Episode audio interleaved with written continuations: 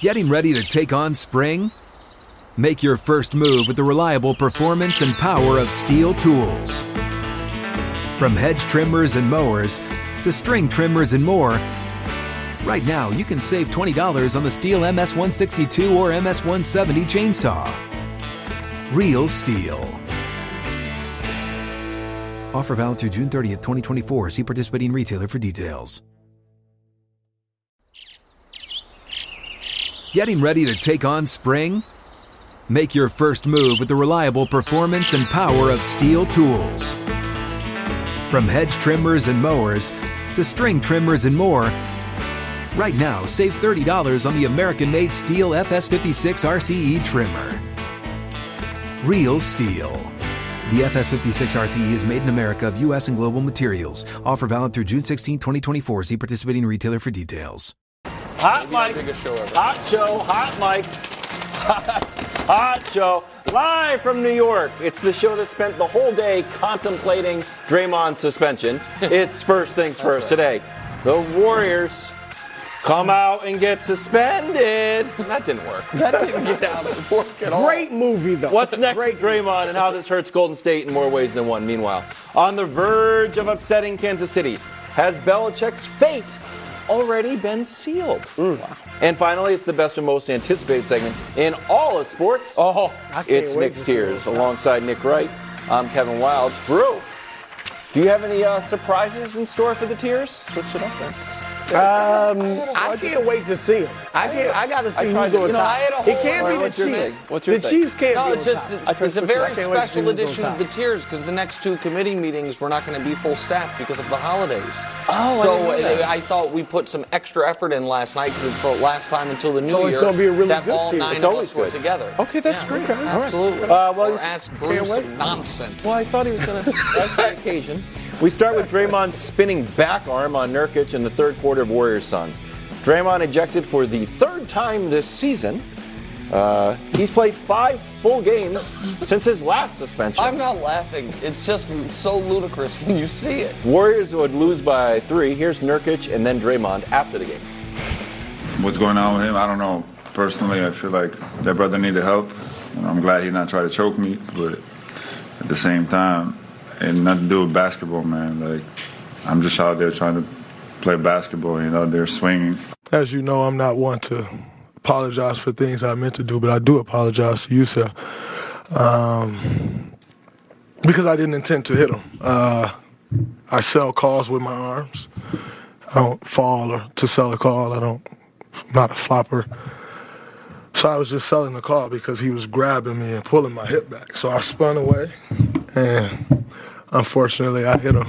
And so, like I said, I apologize to you, Seth, because I didn't intend to hit him. I just don't even. This guy's out of his mind. Brew, your reaction to everything. First, let me say this. Draymond, it's okay to apologize for things you meant to do. Yeah, you're not perfect. None of us are perfect. We've all done things wrong that we meant to do wrong. Yeah. And it is a lot of players. I have no regrets. Now, we all got regrets. Now, relax. All right, that's number one. Number two is, and Nick, and probably compared to Nick, people might look at you as anti-Draymond. Not that that's you are, yeah, but they probably look at you as that. I've come down pretty harsh on him on a number of things. I've probably been viewed as, I don't know about a defender of Draymond, but I haven't come down hard on him. Yeah. Like after when he choked Rudy Gobert. Just to say that is crazy. Yeah. He choked Rudy Gobert. I said 2-3 games. Yep. Fine. They gave him 5, whatever. But this is indefensible. All right. He basically punched Jusuf Nurkic. Yeah. Like and you're punching a guy that has no idea any such thing is coming. Like when he turned, it wasn't like this. Like your back is turned to him. He turned and he's trying to act like he's not doesn't see him, but he turned and swung on him. And when you hit somebody that's not expecting to get punched, it can really do damage. So thankfully, Nurkic is okay. But look, he didn't have a closed fist. It wasn't a slap. No. It was like a karate chop or something. I mean, really, it's been like it's a karate chop. There's a name for it. Yes, and you have momentum and everything. And so this is terrible. I don't want to hear any explanation from Draymond. And look, they need to come down hard on him because what does that mean? He hasn't been taught. Like, and I don't know, he might be past learning his lesson. I think right. So. He costing them, maybe cost them an NBA Finals, right? He missed the Finals game, might have cost them that championship. Didn't learn from that. Didn't learn from the Gobert 5 games. Even if he is past learning a lesson, he needs to be punished, and you need to protect the other players in the league. Because next time, he stomped on Sabonis. Yeah. He karate chopped Nurkic. Next time, he might really hurt somebody. Yeah. And so this is at least 10 without pay. I would be fine. I wouldn't say a word against 15. Yeah, 15. I'm serious. This is ridiculous. And it's there's no defense of this whatsoever. And just quickly, 15. Yeah. Five was $770,000. Yeah, 15 would be $2.3 million. I mean, that is just a wild amount of money. Yeah, well, stop really hurt. He could have really hurt the dude. That's just complete. Like, he could have thrown that punch in the socket. Right. So, listen, I agree with you. And 10 is fine, but I'm saying I'd be fine. It should be at least 10. Here's my only problem with the money part of it, then I'll get into it. Yeah. Your length of suspension should not be impacted at all by if you're a max guy or a minimum salary guy. I buy that. And so, like, the money is just game checks. You know what I mean? So if it were, he makes $21 million a year right now on his current deal. Steph makes $60. So, you know what I mean? A 5-game suspension for Steph would be more than Draymond. But I just I'm not concerned about the money part of it. Can I just one thing on the money part? Sure. The whole reason the in-season tournament worked is because guys were getting $500,000. Yes. And Draymond's lost more than that because Nurkic was slightly bothering him holding his hip. Which it just seems beyond comprehension. Right. There is no rationality to what he's doing. And I would argue before the NBA announces his official suspension, the Warriors are within their rights to come out and say... You think they will, though? I think they should. They've allowed a lot of this. Right, but I wonder if they regret it. I wonder if they regret how important ring night was after he cold-cocked Jordan Poole, another time he could have really hurt somebody. Yeah. Instead, he just really hurt the team. But we now have 4 wildly violent, very different incidents in 15 months. We have a Jordan Poole jumping punch. We have a stomp on Sabonis' chest. We have a choke of Gobert. We have a spinning back fist on Nurkic. 4 in 15 months. 3 in his last 26 games played. 1 in every 9 games he's averaging a wildly violent moment. That's crazy. Right? I looked it up this morning.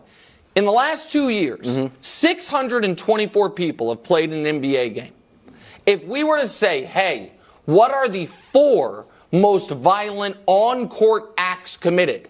It would be 4 Draymond Green offenses. He is the Nikola Jokic of on-court violence, what Jokic is to 40-point triple-doubles. It's like, hey, who's done it? It's just his name a bunch of times. And I am not, listen, I understand this is going to make it awkward for me at the, upcoming Clutch Sports Christmas party, but I'll deal with that. I think Draymond Green's out of control. I don't think he, and I mean that literally, I don't think he can control himself. And the things he's doing right now, when I said after the Gobert thing that these are UFC moves, that wasn't hyperbolic. I can prove it to you. Here, bro, I've got video for you. That's the Jordan Poole punch. That is a UFC knockout. Now we can show you the Sabonis stomp, which we had to go to a different league because that's outlawed in the UFC. Not even allowed there. We can show you the rear naked choke on an NBA court and a guy making the same face as Gobert, you gotta be kidding me. And we can show you the spinning back fist. If this is way worse than Gobert to me. Here's the other concern, Brew, and I want your thoughts on this. It seems to be taking less and less to provoke him. That's what's interesting. So Sabonis, if you remember when we argued about Sabonis, you made the point, well, Sabonis was holding him. They had been going back and forth. We all agreed the stomp was an overreaction, but there was a real back and forth. Okay, then the Gobert thing, you made the point, well, Gobert, was touching Clay, even though there was at least slight provocation.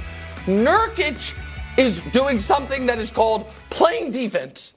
That's it. So, like, the provocation has gotten less and less. And I have the other question I have is this. Let's say it's 10 games. And in 20 games, he does something else.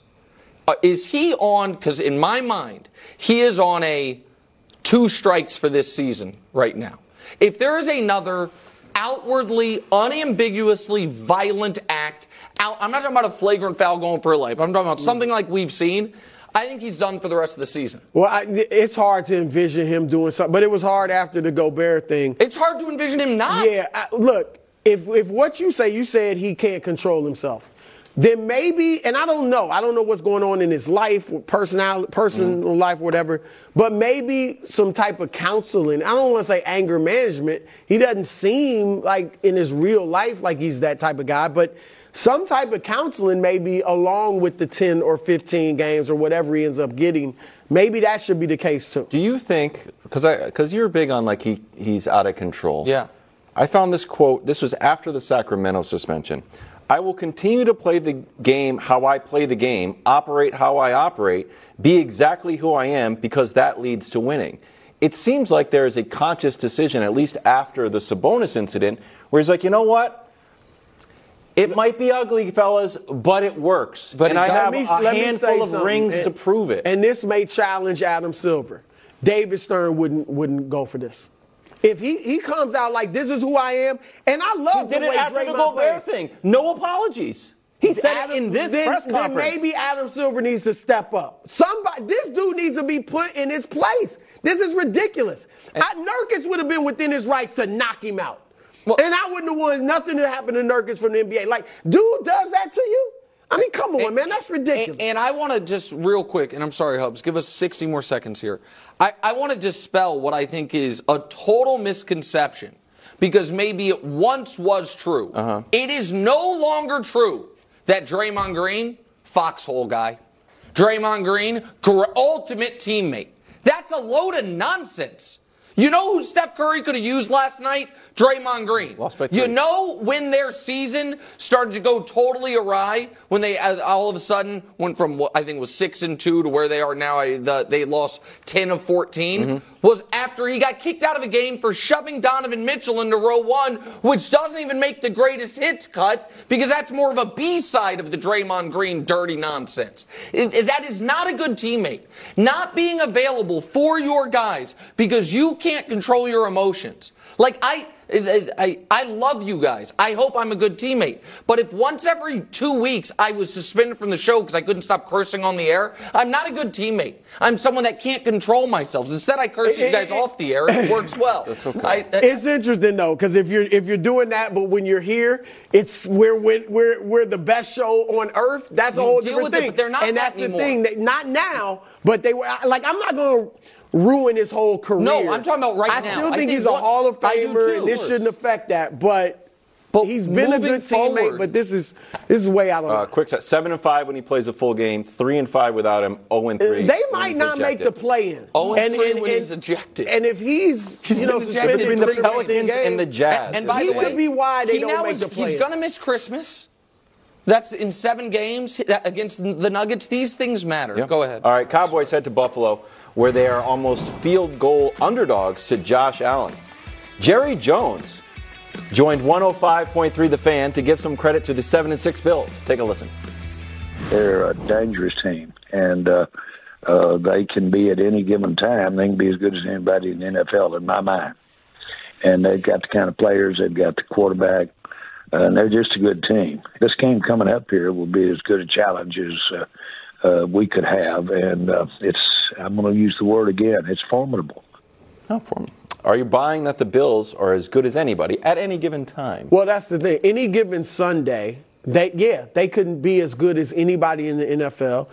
Anybody. Mm-hmm. And any given Sunday, they can be as bad as anybody in the NFL.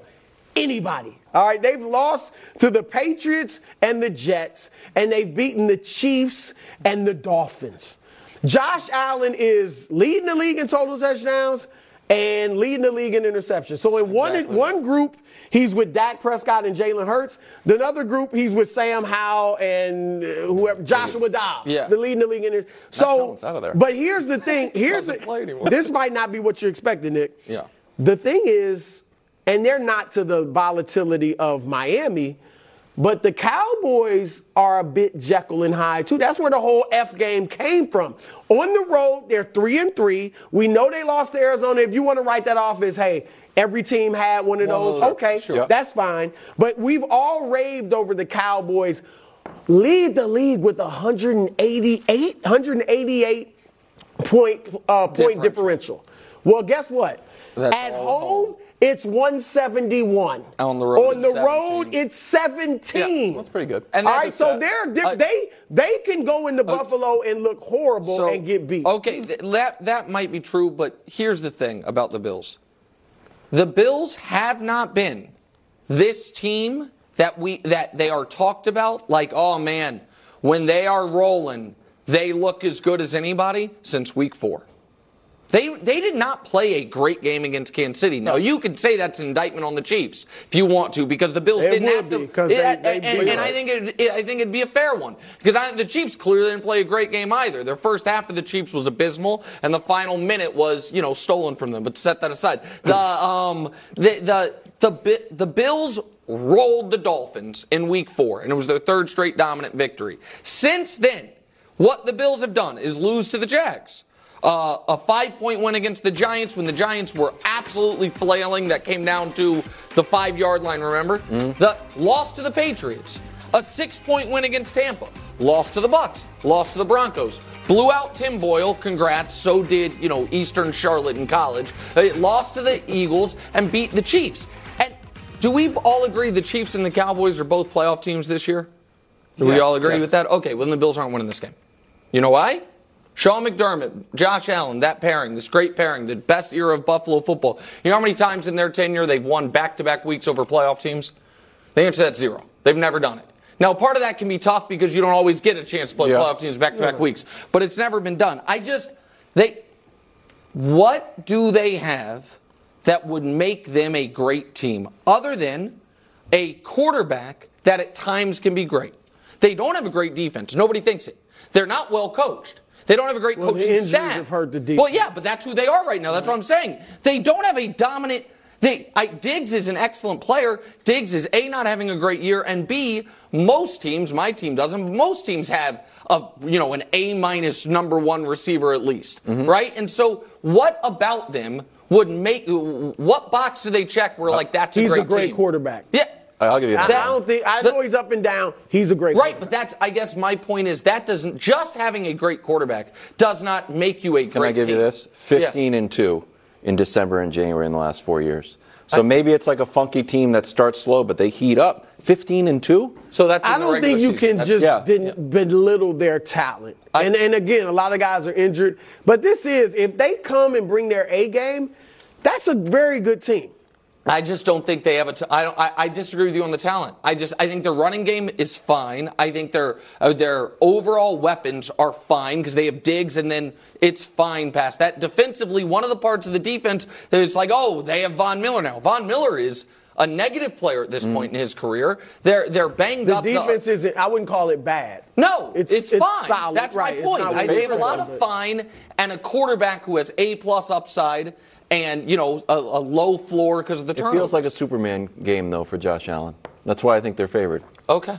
All right. And, again, Dallas is not very good on the road. I wouldn't print up any. They're not elite on the road. On Monday, don't print up any report card things. I'm telling you right now, Wilds, one of the reasons they're favored is the Bills could be mathematically eliminated from the playoffs, and Vegas would give them the 6th best odds to win the Super Bowl. Vegas loves this team. MVP odds, speaking of odds, Dak at 1, Purdy at 2, Lamar at 3, Hurts at 4, still hanging in there, and then Tyreek and Mahomes. I hate to say it, they're basically out of it. Yep. Brew, I changed this question before the meeting. I know you don't like this. Can Dak become your MVP with an MVP performance in Buffalo? You mean the MVP front runner? Yeah, your MVP as of that moment. Right, as of that moment. Yes. Because this is going down to the wire, I think, between Purdy and Dak. But on Monday, can he be your MVP? Well, If he has a great game, yeah, something else has to happen. I mean, seriously, Brock Purdy has to struggle. Like against Arizona? Yeah, Brock Purdy has to play poorly. It's not just, wow, Dak threw for 350 and 3 touchdowns, no picks. That won't be enough if Purdy plays great. Because guess what? Arizona, Dak didn't play well. 1 touchdown, 1 interception, and they lost. All right, and Purdy has been great against the good teams he's played too. So you can't give me, wow, Dak was great against Buffalo. Purdy's been great. Let's see the graphic, Dusty. This is their numbers against playoff teams currently. 5-2, Dak's 1-2. So, he'll be 2-2. Yeah, Purdy's got to be in every single thing by a mile. Well, but then, hold on. So, just one good game against a playoff team won't by definition, if Purdy struggles. Just real quick. Or if Purdy plays well. By definition, because we know their overall numbers on the season are almost identical. Yeah. So, doesn't that also mean that Purdy must have far worse numbers against bad teams? Ooh, a reversal. No, it doesn't, because a couple of his numbers, his 2 of his worst games are included in that. Right. Cleveland and Minnesota. Right. So that includes 2 of his bad games. I understand that. Nick, he don't have bad numbers virtually anywhere other than those 3 games. I guess I should have had the graphic made up in reverse. My point is this, if we can put that back up quickly, and the audience, I hope, will be able to follow me on this. We all know that Dak and Purdy's numbers on the season are almost identical. And if there is against playoff teams, Purdy's numbers are way better.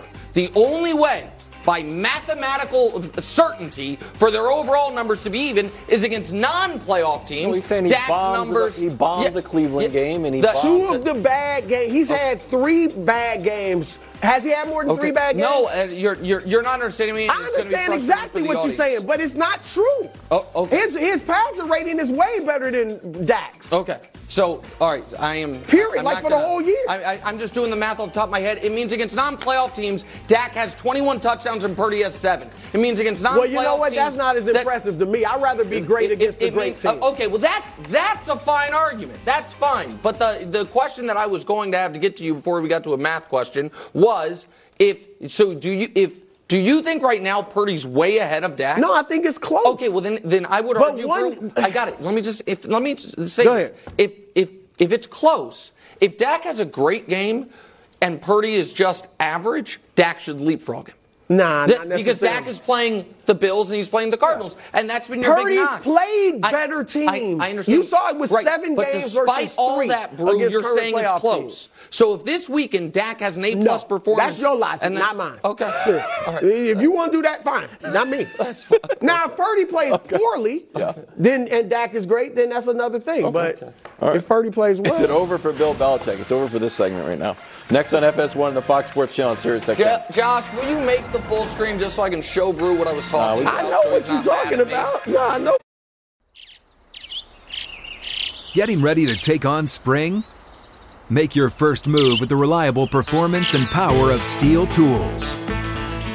From hedge trimmers and mowers to string trimmers and more, right now save $30 on the American-made Steel FS56 RCE trimmer.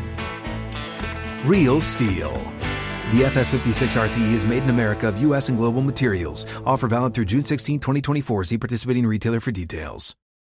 Patriots preparing to host the Chiefs, while the front office may be preparing to fire Bill Belichick.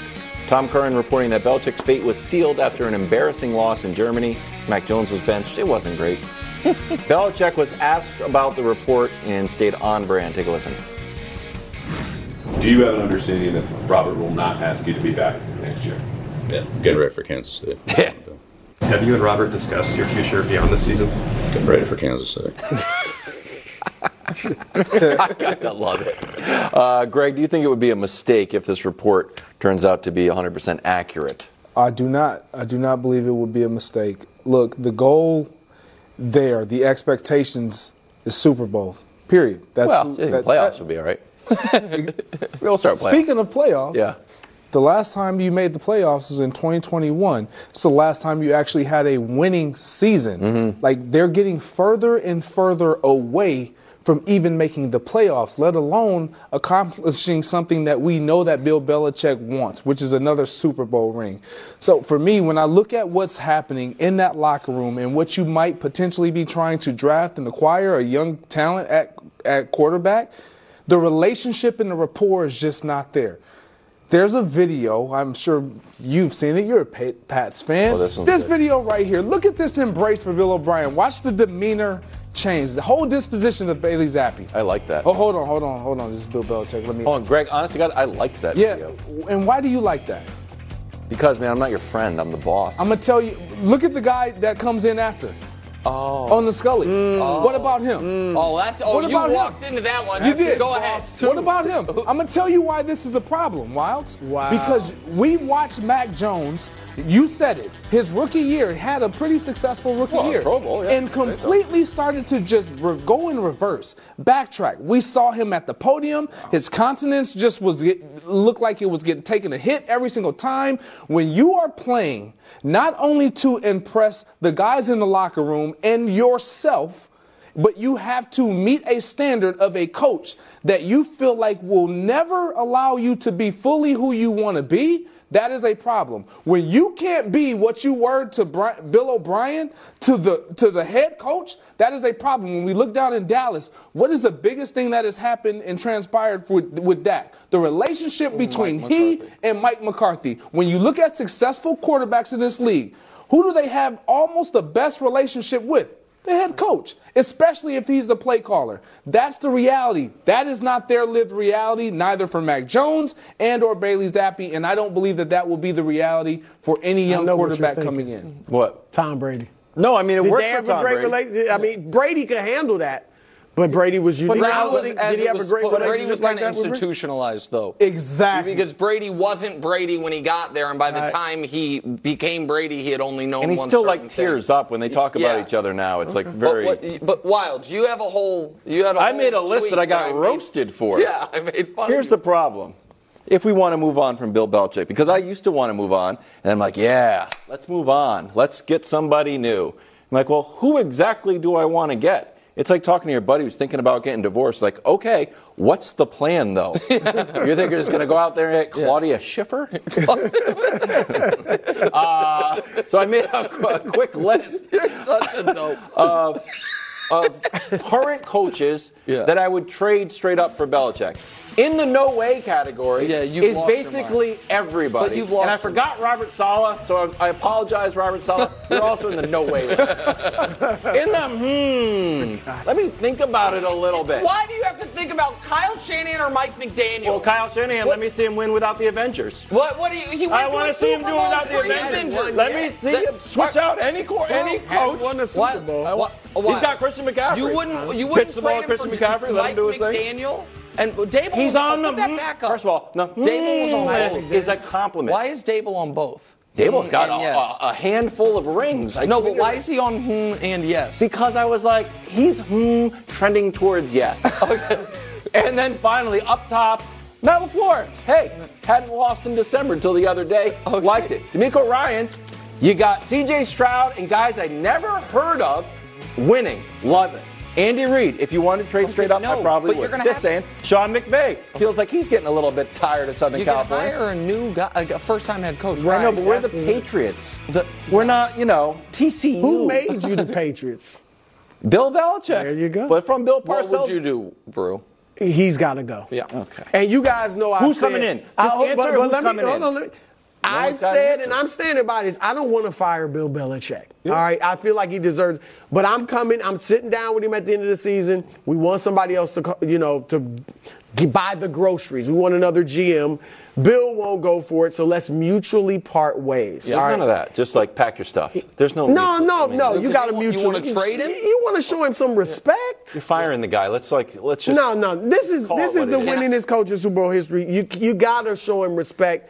But I'd like to see him in Buffalo. But I don't want him with a young quarterback Look at what he did to Mac Jones. That's your guy. Thank you. He had three offensive coordinors. I have a horrible take here. I don't know if Mac Jones would have been very good. I do. He wouldn't have. Maybe, though. Maybe he would have. So. He didn't give him a chance. All right. He blew in. He got to a Pro Bowl with Belichick. But then he threw in two other offensive coordinators. He had three. Please. Can I spin this forward? Because I think both of these things can be true. I think Belichick, and I think he's proving it this year, is still – got his fastball on defense. Thank you. Defense, I mean, that's not the issue. No, I understand. No, I'm remember this for upset alert on Friday. I'm saying, but without Judon, without Gonzalez, they're still one of the best defenses in football. Keep going. So I do think he still has value in this league as a head coach, but I think it's time for a change of scenery. I think New England's offense needs to modernize. I think they need an entirely new offensive coaching staff and personnel, like, as far as players. I don't think Belichick's the guy for it. So my question is, where should he go? And I think I figured it out. I went team by team. So just follow me along this year, Brew, all right? The AFC East, I think the Jets and Bills could be looking for coaches, but I don't think the Patriots would trade Bill Belichick. He literally hated the Jets. Buffalo would be great. Yeah, but and also Buffalo, if they move on from McDermott, they might want an offensive coach because Josh Allen hasn't had that. The AFC North is going to have no coaching openings. The AFC South is not going to have any coaching openings, it would look like. I went up and down the list, it's not going to happen. The AFC West is going to have two, has one already, the Chargers and the Raiders. I think they're both too cheap. I think that the Chargers are historically cheap and the Raiders are coaches of coaches. He doesn't want to be. So the AFC's gone. NFC North.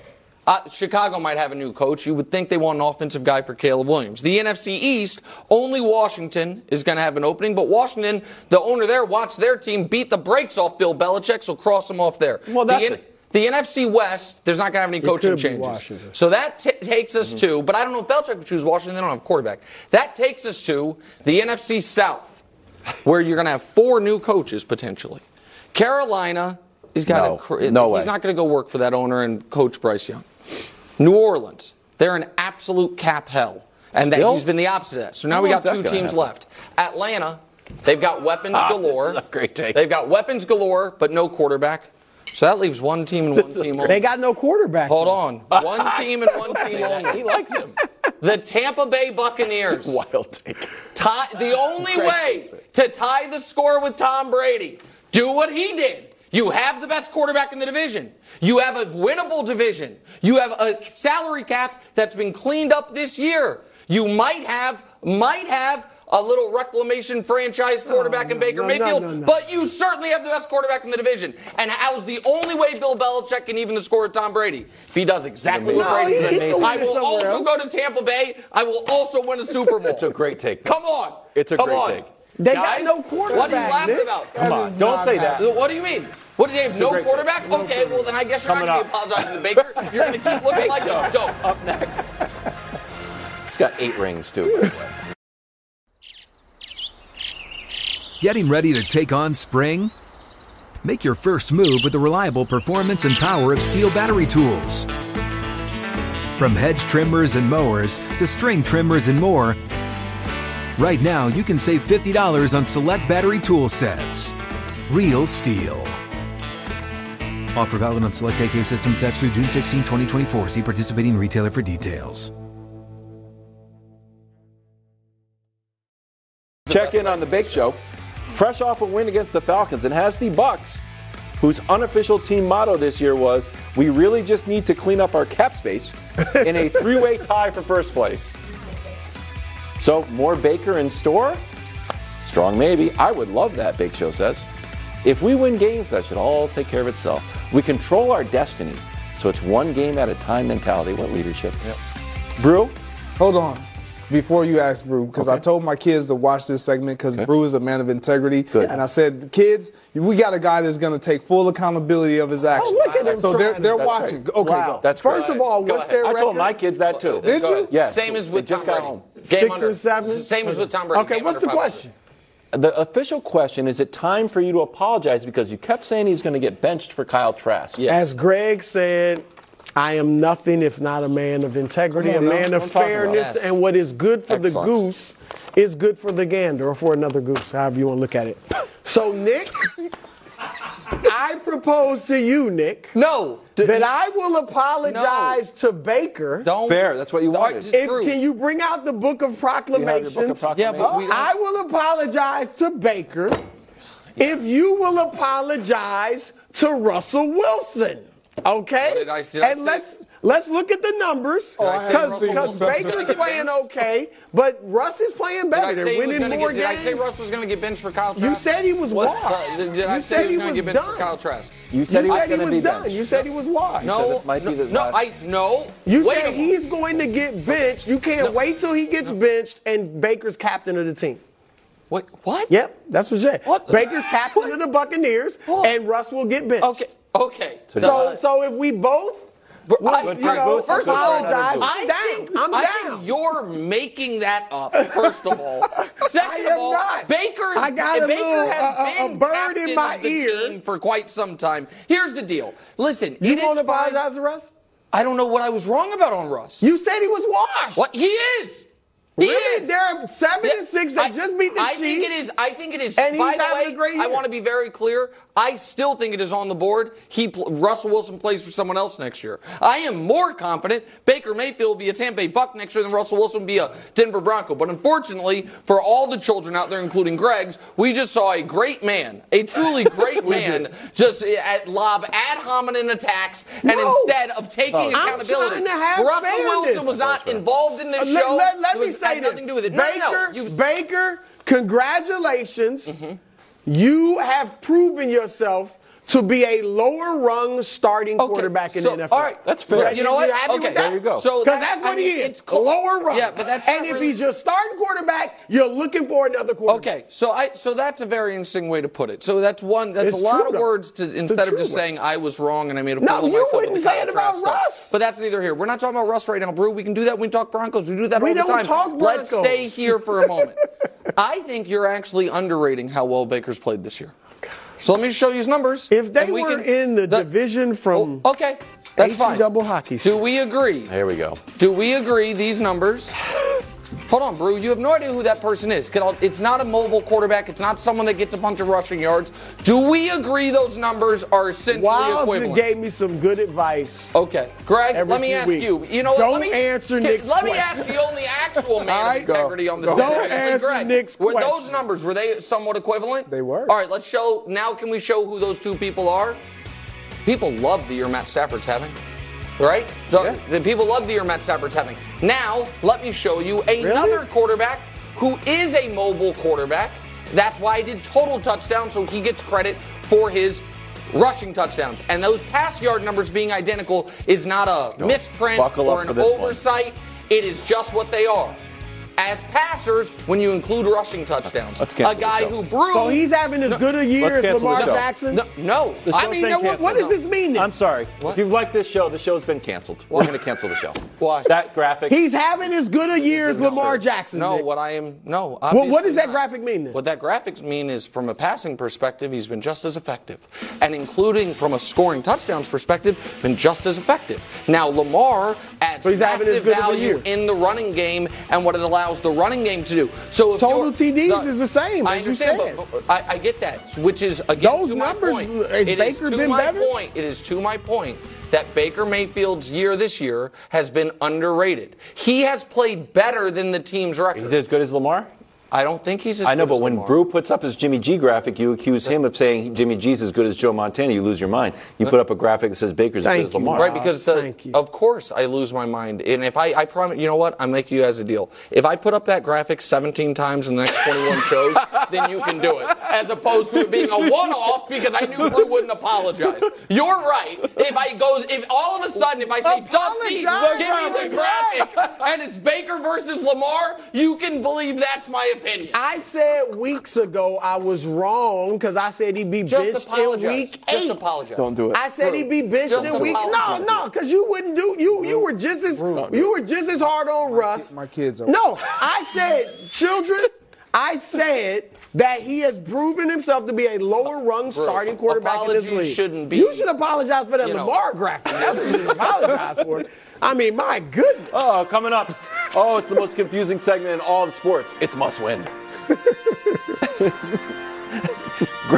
Greg said like 9 words that Okay, quick math. The less your business spends on operations, on multiple systems, on delivering your product or service, the more margin you have and the more money you keep. Obvious. But with higher expenses on materials, employees, distribution, and borrowing, everything costs more. So, to reduce costs and headaches, smart businesses are graduating to NetSuite by Oracle. NetSuite is the #1 cloud financial system, bringing accounting, financial management, inventory, HR into one platform and one source of truth. With NetSuite, you reduce IT costs because NetSuite lives in the cloud with no hardware required, accessed from anywhere. You cut the cost of maintaining multiple systems because you've got one unified business management suite. And you're improving efficiency by bringing all your major business processes into one platform, slashing manual tasks and errors. Over 37,000 companies have already made the move. So do the math. See how you'll profit with NetSuite. By popular demand, NetSuite has extended its one-of-a-kind flexible financing program for a few more weeks. Head to netsuite.com/FTF, netsuite.com/FTF, netsuite.com/FTF. Coming up next, it's the greatest segment in all of sports. It's Nick's Tears, and earlier you said it's going to be one of the best ever. Well, yeah, last time we have a full committee until the new year was last night, so they really poured their heart and soul. Oh, that's great. Well, right now it's time for the most confusing segment in all of sports, must win. Friendly reminder, please refrain from calling the First Things First switchboard to tell our operators about playoff probabilities. We don't want to hear it. This isn't a statistics course.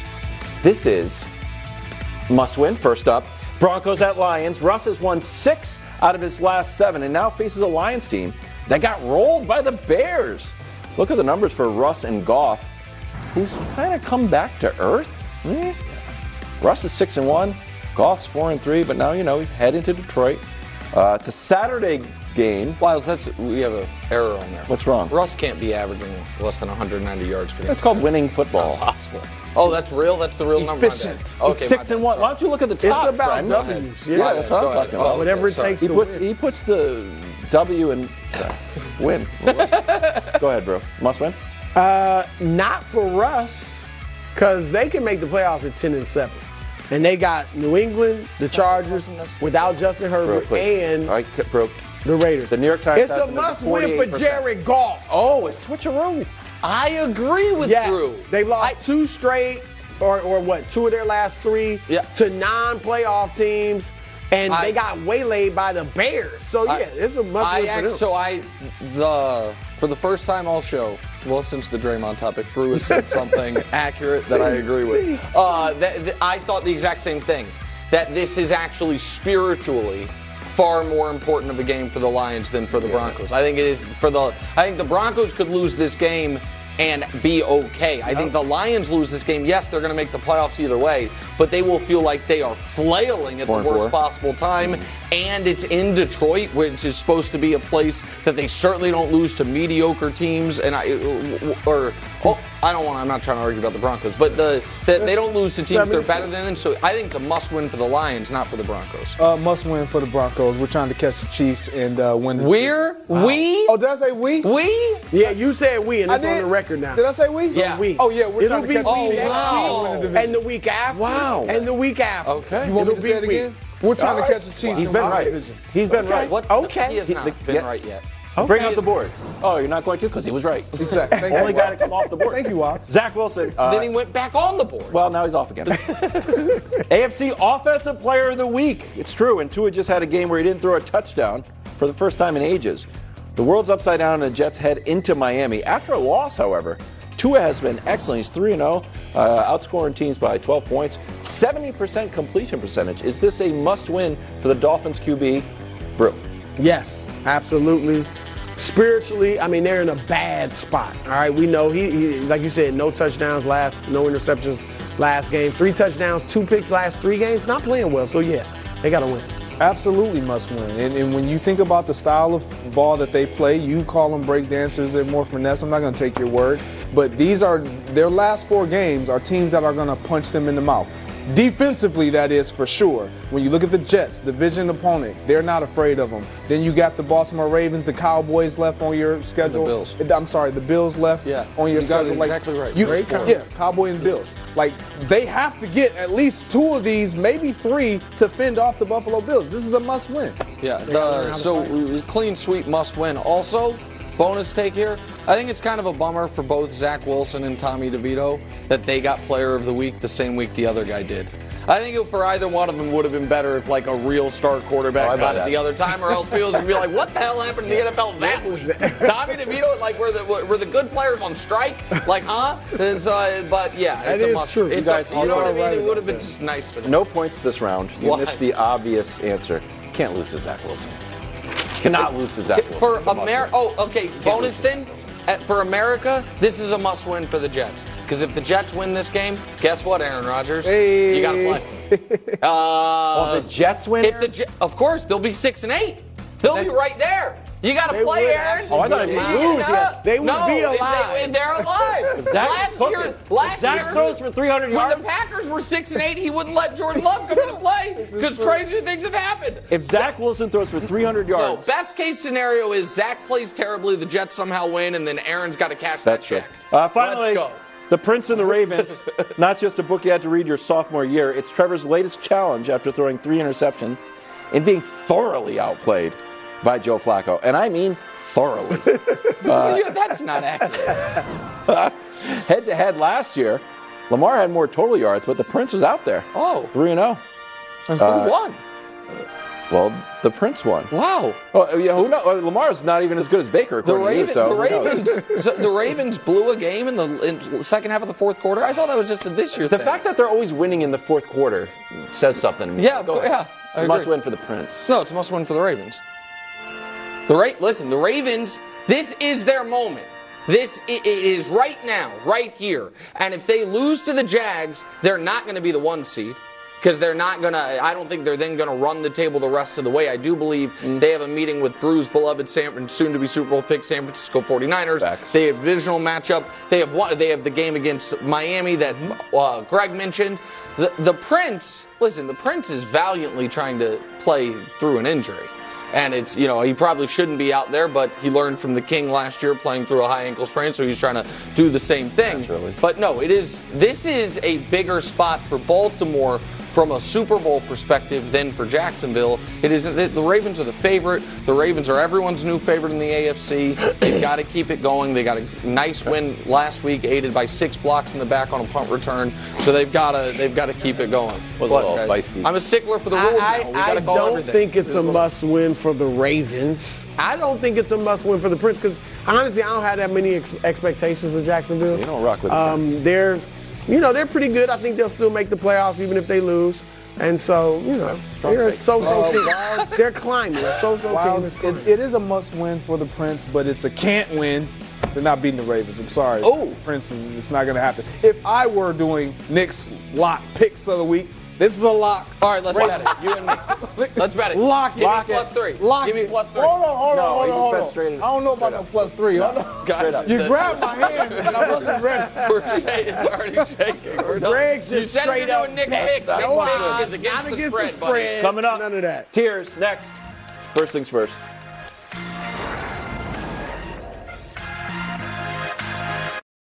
What's up, everyone? It's Nick Wright, and I got something exciting to talk to you about today. Angie, your ultimate destination for getting all your jobs done well. Now, Angie isn't just your average home services marketplace. It's a game changer with over 150 million homeowners served and a network of over 200,000 skilled pros. Angie has experience and expertise to tackle any project with ease. Whether you're looking to spruce up your backyard or undergo a major home renovation, Angie's got your back. And their pros are locally based, often running small businesses right in your community. And here's the best part. Angie makes the process seamless. From researching and comparing pros to scheduling services at your convenience, Angie's user-friendly platform puts you in control. So why settle for anything less than perfection when it comes to your home? With Angie, you can trust every project will be completed with the utmost care and professionalism. So get started at Angie.com. That's A-N-G-I, or download the app today to discover why homeowners across the nation are turning to Angie to get all their jobs done well.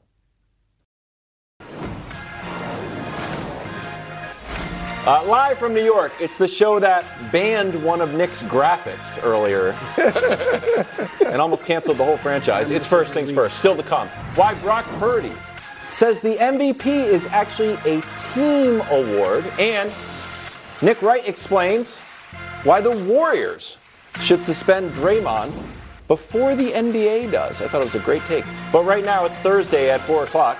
Let me get you caught up to speed on what's happening. Last night, while watching a 30-minute highlight reel of Draymond's technical fouls, a select panel of artists, academics, and people that acknowledge that every team that has scored 21 points on the Chiefs has beaten them. Fought and toiled and burned the midnight oil to deliver the best segment in all of sports television. It's an honor and it's a privilege. It's time for one of the best editions of Nick's Tears of all time. Thank you so much, Evan Wilds. And you are correct. The committee does acknowledge that every team that scored 21 has beaten the Chiefs. That stat is also true for every team that scored 21 on the Buffalo Bills has beaten them. Yet the media won't tell you that, will they? Luckily, you have the committee. First up, off the tiers. Oh. And you know what? Wilds, look. The Patriots promoted from beneath the tiers to just eliminated. The only team beneath the tiers now is the Carolina Panthers. Those teams have all been eliminated for weeks and weeks. No one has joined them. But next week, at least one team will. Reveal the bottom row of the tiers. Relegation is back. And we have a Raiders-Chargers matchup on Thursday Night Football. That means it's a loser-leaves-town match. Ooh. Also, the Jets playing the Dolphins. That's probably going to be a Jets-leave-town match. At least one, maybe two teams will be off the tiers when we reconvene next week. Next level, where did all go wrong? All legit playoff hopes before the season, and at different points of the season, they looked super alive. Now they're all 6-7. They're all hanging on for dear life. None of them right now look like good teams. The only reason that any of them are alive is because the NFC South is potentially only going to need 9 wins to win it, maybe even 8, and the 7th seed in the NFC, you might be able to get in at 9 wins. But all of these seasons have gone awry. Next, careful now. Steelers, Vikings, Packers. Pittsburgh was 7-4 with games coming up against Arizona and New England. Minnesota was 6-3 and seemed like things were going well with Denver and Chicago on deck. And then, I mean, they did win, I suppose, a 3-0 game against the Raiders, but can't feel great about it. And then you have Green Bay that was feeling good, like they had gotten their season back turned around, and then they lose to Tommy DeVito. So all three of these teams who 2 weeks ago you would have said they're definitely making the playoffs or they are in great position, they got to be very careful not to fall out of it entirely. Hey, we'll take it.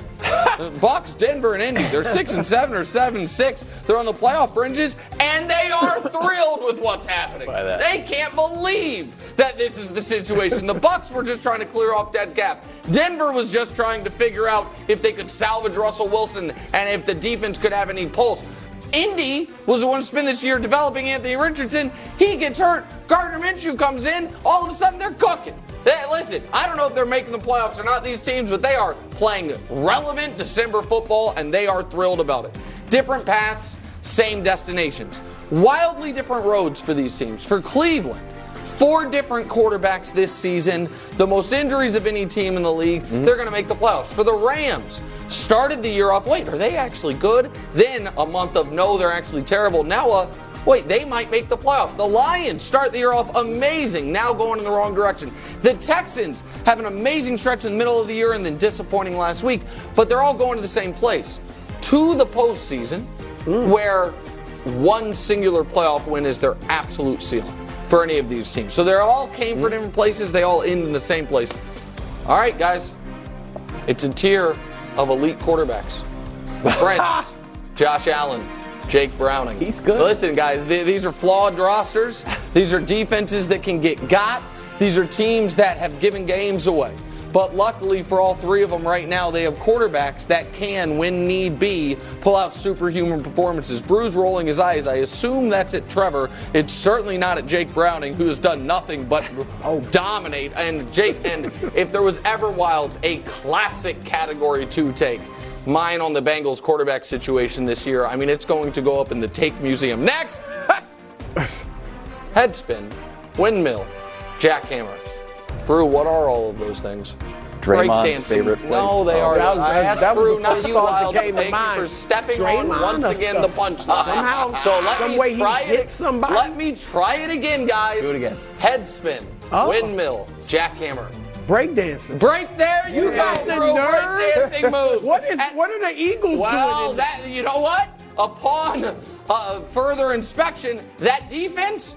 bunch of breakdancers, particularly that back seven. Jalen, they don't want to hit nobody. You know what I mean? Greg, somebody wants to punch. They want to beatbox and do some flare kicks. That's just what I'm saying. Like Drew was saying, one guy's going to beatbox, one guy's going to flare kick. Wilds, you again, Wilds. Sorry, stop it. Quiet. Nick clearly was not. Next, 6 weeks to define an era. Ooh, here's what I mean. Oh, these next 6 weeks will define an era if the Ravens can win the conference.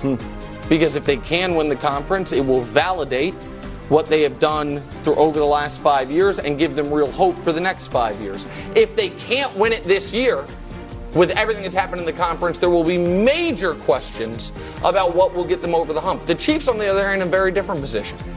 If the Chiefs this year, with this receiving core, with this record, still win the AFC, then what hope does anyone else in the conference have moving forward? Next, inevitable. So this is kind of through the eye of the beholder. Some people think inevitable, and they're like, yeah, the Niners are inevitable. They get a lead. They go downhill. Purdy is throwing dots, and C-Mac's doing great things. Debo's breaking tackles. Deven's killing people.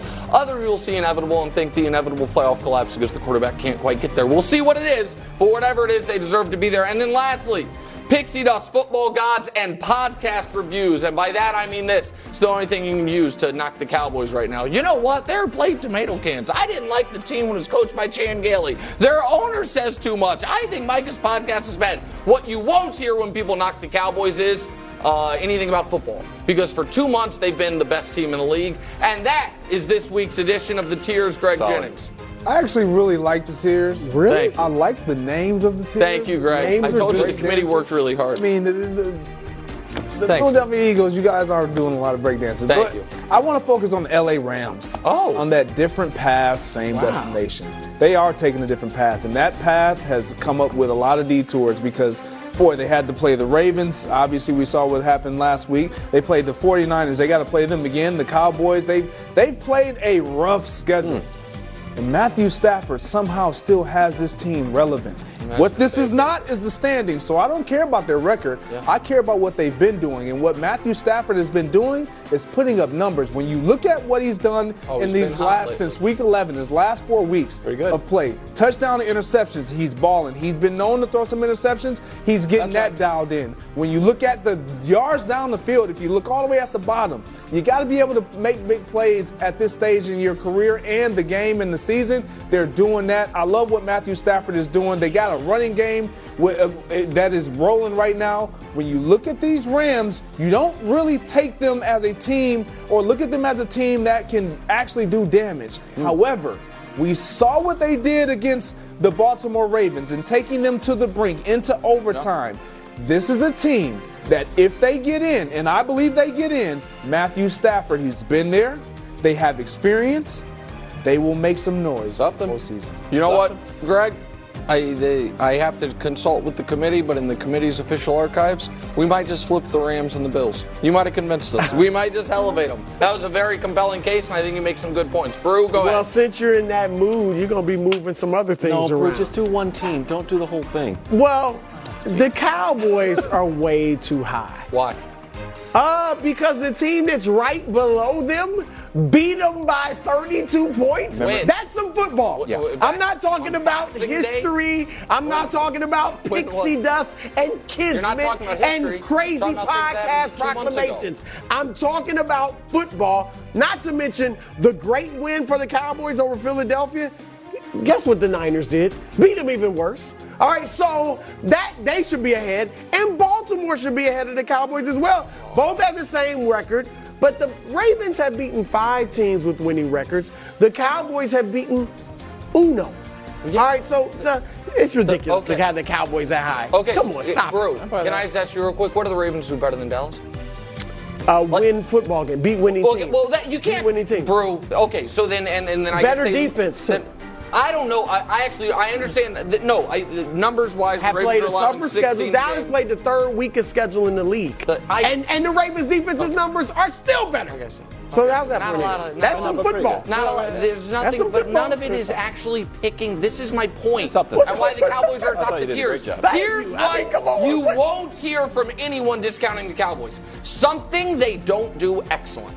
What you will hear is they should have petitioned Roger Goodell for a tougher schedule, or what you will hear is they had one bad day 2.5 months ago against San Francisco. What you won't hear is I'm worried about their ability to stop the run. I'm worried about their ability to score the ball. I'm worried. You won't hear any of that. I'm worried about their ability to stop the Niners. How about that? How about that? Also underdogs in Buffalo. I would like to move the Browns up. I have Browns are going to win a playoff game is my. Or at least one playoff game. I upgraded it. Here's why. I have 2 graphics and a personal story from an NFL source. Wow. Okay. First up, fewest yards per game. That's what the Browns are at. The Jets went to the AFC Championship game. Seahawks went all the way to the Super Bowl. All of a sudden, the Browns, that seems like a good historical precedent. How far are they going to go? Then it's like the issue is they can't score. Well, now that you have Joe Flacco, all the numbers are up. Passing yards, way up. Touchdown interceptions, fantastic. Big throws, 4.5 a game, and obviously points are up. And then here's the story. Before yesterday's show, I went and talked to an NFL source, Super Bowl champion. And I said, hey, what's the deal with Joe Flacco? Is this guy like a real player? And he said to me in confidence, he said, he is. Look at his success with the Ravens. Great defense, good leadership, doesn't have to do too much. So there you go, a little inside knowledge from your old buddy Kevin Wiles. Is your source sitting across the table? Miles, hold on. Can I just ask you an honest question? Whether your source is right or not. I never reveal my source. Right. You didn't reveal his source. But you needed to go. You went to an NFL source. He told me other stuff too, and but asked I didn't. You about Joe Flacco, and the inside information you got was he played for the Ravens. I mean, it wasn't like you don't remember that, do you? You don't remember I'll never tell about. My source told me other stuff off the record that I can't remember. I would just prefer if you would the tier they were on was that they can win a playoff game. No, I said at least one. Yeah. Oh, okay. So you've got it in the AFC title game. Well, I don't know. Did you see the earlier graphic? Yeah, I did. You want me to? You want to talk about more about? I'll talk to my source right now. I'm going to call him in the break. What are you looking at my phone? Coming up next, Brock Purdy talking MVP. Oh, God. Huh? Getting ready to take on spring? Make your first move with the reliable performance and power of Steel tools. From hedge trimmers and mowers to string trimmers and more, right now you can save $20 on the Steel MS-162 or MS-170 chainsaw. Real Steel. Offer valid through June 30th, 2024. See participating retailer for details. Welcome back to a hot, hot show. The main argument against Brock Purdy's MVP case is that even though he leads in several statistical categories, his team is too strong. It's the team that is propelling him to any MVP award. Yes. Well, guess what? Brock Purdy agrees. Take a listen.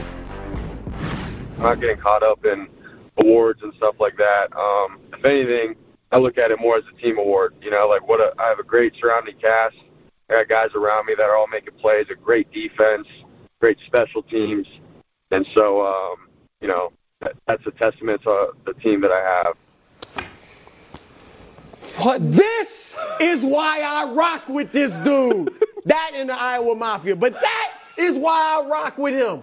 Why? Humble, all about the team, all about the wins. He knows people will use this against him. Right. He got ears. He knows what people are saying. Oh, it's all McCaffrey. It's all Debo. It's all Trent. He brought up, but he didn't take the opportunity to be like, but, you know, I'm out there playing well. You know, I'm doing my thing. He didn't take the opportunity to say, I mean, I do have the 20th ranked offensive line in the league. He didn't take the opportunity to say any of that. Greg knows how important it is to have the big boys up front blocking. All right? But I don't know if they're blocking like that. You know what Dak said? And I like Dak. But when the MVP combo was brought up to Dak, he said, it means I'm playing well. Simple as that.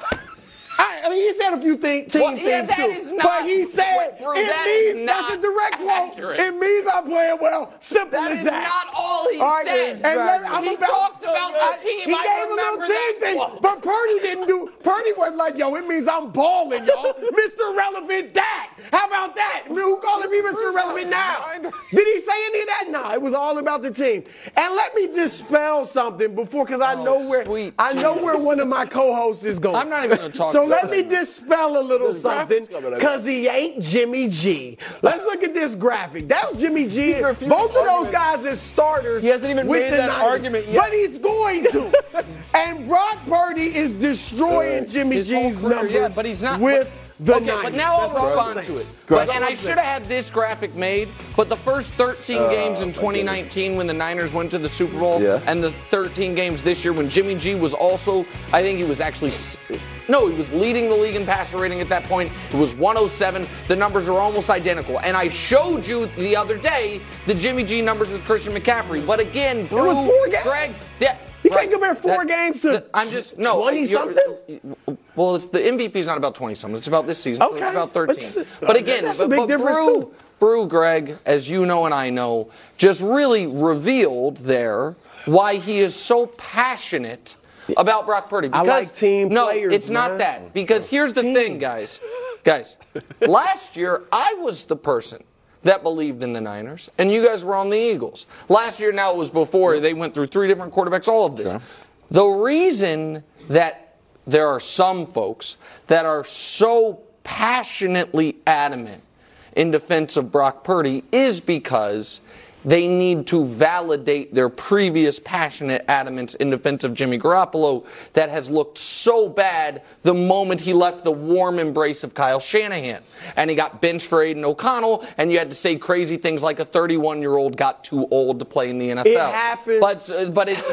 Dude was injury-prone his whole career. Here's the thing, Greg. I'm just going to talk to you, Greg. Please. I also, if I were Brock Purdy, would look at MVP as a team award. Because I would be like, you got to be kidding me. They're talking about me as the league MVP. It must be a team award, because I look around this locker room, and I know, and my teammates know, I'm not the most valuable guy here. So if I get it, it must just be like when there's an ensemble cast that wins Best Picture, and they let the producer come up to take the statue. And it's like, I didn't really win it, but I'm the avatar for everyone here. And so I agree. Brock's right. He should look at it as a team award. Yeah, and I hate to take away from Brock, man. It's not taking away from him to not say he's the MVP. He's been great. He's been tremendous, but he's exactly right. Like, he's in a really good situation. That doesn't mean he's not a valuable player on this roster. He is very valuable, but that doesn't make him the most valuable player, Brew. Yeah. I played this game. You've covered the game. I know what it looks like, and I'm not saying he won't get there, but I know he's not there yet because, as I've mentioned before, if he was most valuable, that drive against Cleveland that you talk about, he got him in position. Yeah. They actually would have finished the job. He would have played a lot better and not been in that position. The same I could say against the Vikings and then against the Cincinnati Bengals, the games where he didn't have those valuable pieces around him that he's mentioning. So for me, Brock, you're spot on. You're on a great team. You fit that system. The system fits you. You're not a system player. I don't give you that because players make the system. Great job. Keep doing what you're doing. Maybe you'll get it next year. It's Dak's turn this year, though. Yeah. I mean, that was coaching. No, he's not over the place. It's just, I just don't know how we've gotten to a place where if you are not willing to say that this player should get the greatest award the NFL gives out on an individual basis, it means you're hating on it. I don't understand that. Nobody's saying that. No, but I'm just saying we've been nobody's saying Brock Purdy. You know, I have not used the word elite to describe him. I just think he's having a great year. The MVP. The same way Boomer Esiason was MVP. The same way Brian Sipe. This is when you have the best year. Can you please stop talking about the era of which is it a different league? A different era, bro. Like, come on. So what? It is a different league.